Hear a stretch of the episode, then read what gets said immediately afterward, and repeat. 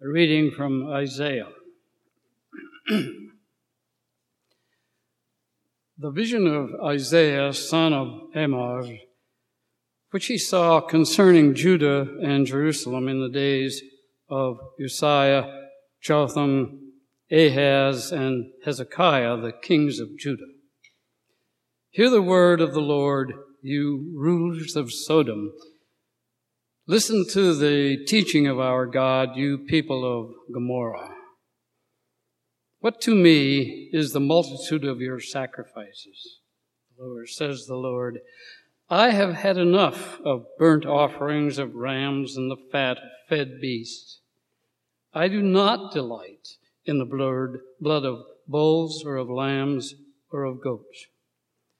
When you come to appear before me, who asked this from your hand? Trample my courts no more, bringing offerings is futile. Incense is an abomination to me. New moon and Sabbath and calling of convocation, I cannot endure solemn assemblies with iniquity. Your new moons and your appointed festivals, my soul hates. They have become a burden to me. I am weary of bearing them. When you stretch out your hands, I will hide my eyes from you. Even though you make many prayers, I will not listen. Your hands are full of blood. Wash yourselves. Make yourselves clean. Remove the evil from your doings from before my eyes. Cease to do evil. Learn to do good. Seek justice. Rescue the oppressed. Defend the orphan. Plead for the widow. Come now. Let us argue it out, says the Lord. Though your sins are like scarlet, they shall be like snow. Though they are red like crimson, they shall become like wool. If you are willing and obedient, you shall eat the good of the land. But if you refuse and rebel, you shall be devoured by the sword. For the mouth of the Lord has spoken. Hear what the Spirit is saying to God's people.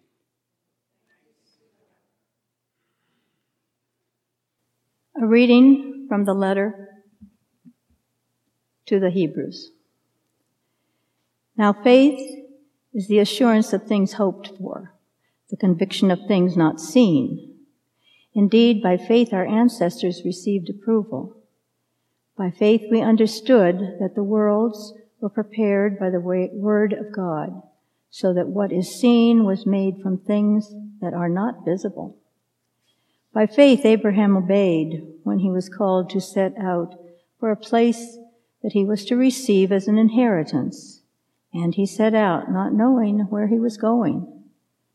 By faith, he stayed for a time in the land he had been promised, as in a foreign land, living in tents, as did Isaac and Jacob, who were heirs with him of the same promise. For he looked forward to the city that has foundations, whose architect and builder is God.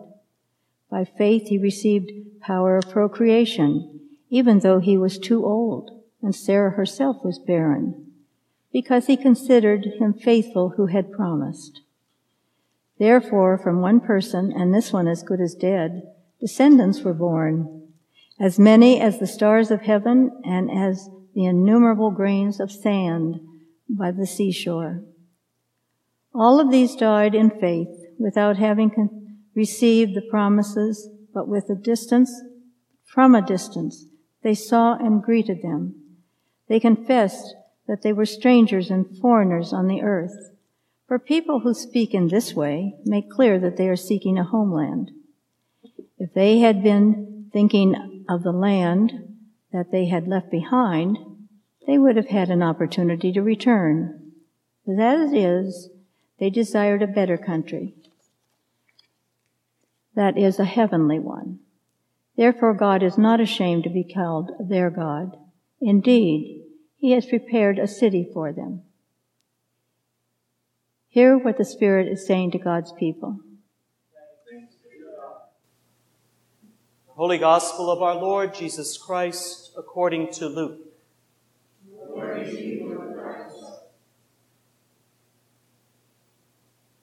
Jesus said to his disciples, Do not be afraid, little flock, for it is your Father's good pleasure to give you the kingdom. Sell your possessions and give alms. Make purses for yourselves that do not wear out, an unfailing treasure in heaven where no thief comes near and no moth destroys. For where your treasure is, there your heart will be also. Be dressed for action and have your lamps lit.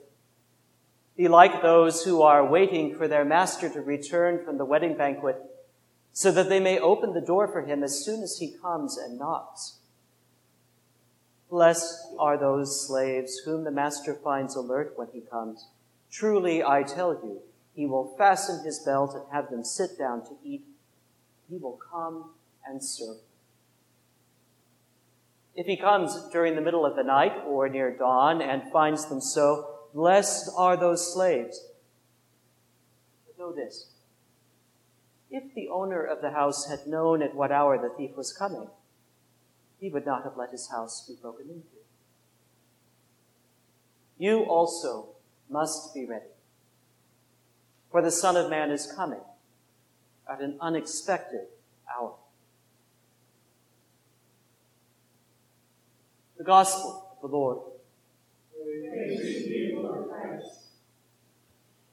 Today's readings seem to me perfectly appropriate for all of us who might feel at this point a little bit buried in the news and the press and the lies and the conspiracy theories and everything else that seems wrong and dark with the world around us. All of today's readings seem to speak from and to the edge, the margins, Today's readings are written and rooted in traditions that have always experienced the edges and the margins. Our spiritual ancestors, the ancient Israelites, and even our Jewish brothers and sisters today know what it means to be on the edge of things. Ancient Israel was always a place for empires to walk through, if not over, if not on. It was the gateway between the great empires of old, whether it was Egypt to the south, or the Babylonians and the Assyrians to the north, or later the Romans to the west. And so our faith has its foundations and its scriptures written by people who live on the margins and who are always at risk of dissolution, of losing everything. Our spiritual ancestors who are Christian also had that same experience.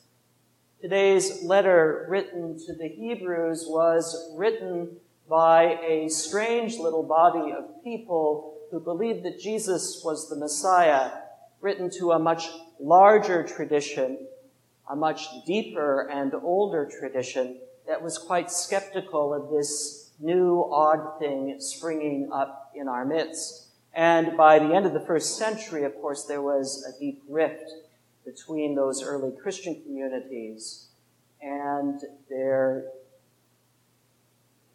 brothers and sisters of Judaism of the period, so that in that break, they experienced, margin, experienced marginalization and what it meant to be sort of tying things together on what we might call a shoestring budget of holding communities together with very little in the way of resources, let alone wider community support.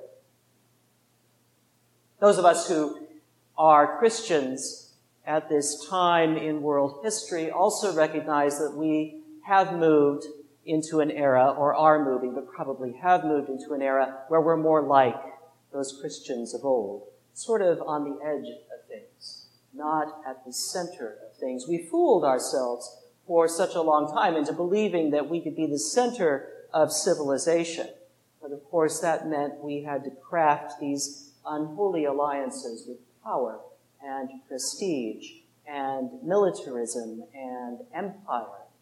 And of course, that created an environment that we are still picking up pieces from.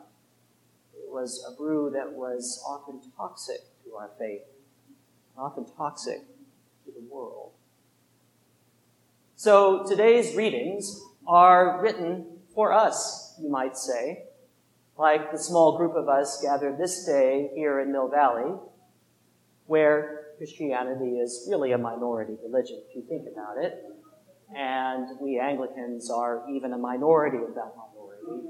We are a small group. We might say in our better moments, we're small but mighty. But truth be told, even in this place of Church of Our Savior, our faith has always been a shoestring exercise. An exercise, indeed, of faith, of holding it together and keeping faith, even when we are not sure what tomorrow will bring. We are reminded this day that we are always in good company. The author to the letter of the Hebrews digs very deep back to the foundations of the Jewish tradition and brings up the witness of Abraham. Abraham, who was probably living pretty comfortably in his homeland at quite an esteemed age, hears the call of God to leave all of that behind and set out for an unknown country. If that's not difficult enough, he has no children, which for an ancient people meant there was no future. For him. It is as if to say, as the letter says, that he was as good as dead. And yet he sets out. He sets out and becomes the patriarch of the great tradition. And by now, of three great traditions. In Isaiah, we hear a prophet with, yes, his hair is on fire, in case you didn't notice. He's writing fiercely in a period when the Assyrians have come down and trampled all over the northern kingdom, Israel, and turned Judah into a vassal state. So there is a way in which you can hear the Judeans muttering, into their beards at Isaiah, thanks, Guy, for kicking us while we're down. But on the other hand, Isaiah is pointing out to them it's not good enough for you just to sort of keep the traditions going and keep the worship rituals going. You have to be a people that are fundamentally different from everyone around you. And that difference will not be marked by your ritual as much as how you care for the least. The orphans, the widows, the strangers, the people who are more marginalized than you are. When you reach out to them, then you will be leading faithful lives lives worthy of God's notice and attention. And perhaps that mercy that we always knew was there and is especially important when you are on the edge, when you are no longer in power, when you are searching for life's meaning.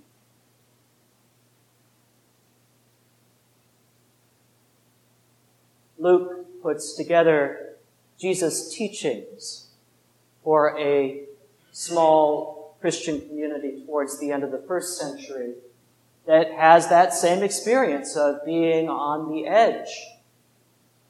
And what's lovely about Luke is that Luke, of all the gospel authors, is able to bring these words of comfort into words that are of discomfort and weave them together in a way that I find actually quite brilliant. This sense in which he opens by referring to the little flock. The little flock. It's us, kids? The little flock. And saying to us, it is God's good favor for you. It is God's wish, God's heartfelt desire that you receive the kingdom. Come again, Jesus? The kingdom? Kingdoms are supposed to be all about power and authority and influence, right? No, Jesus reminds us. Jesus reminds us the kingdom of God is about something totally different from the ways of power. But then, of course, he weaves in that warning, which we remember at the beginning of Advent every year. You know these words, right? Be ready, be alert, keep your lamps lit. The Son of Man is coming, to paraphrase like a thief in the night. Jesus is coming, look busy, right? Remember that old saw, Mom's coming, look busy? Well, we have that in our tradition. Jesus is coming, look busy, but actually be busy, being faithful, being ready to serve, being open hearted and open handed, even in a time like ours filled with clenched fists. We are called to be different.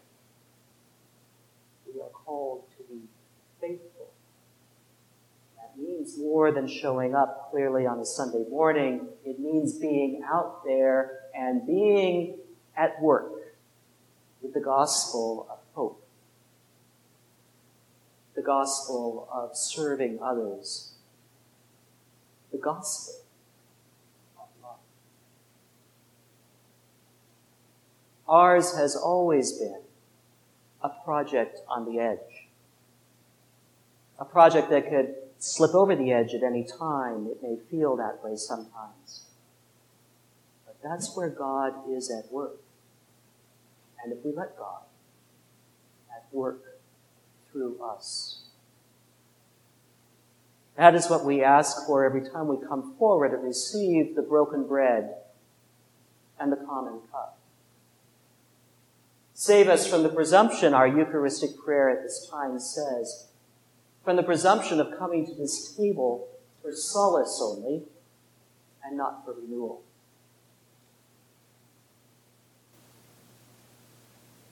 save us from the presumption of thinking that our worship is enough. When in fact, a truly worshipful life is filled with service to others. And it's done at the margins. Because it's at the margins where God is making the world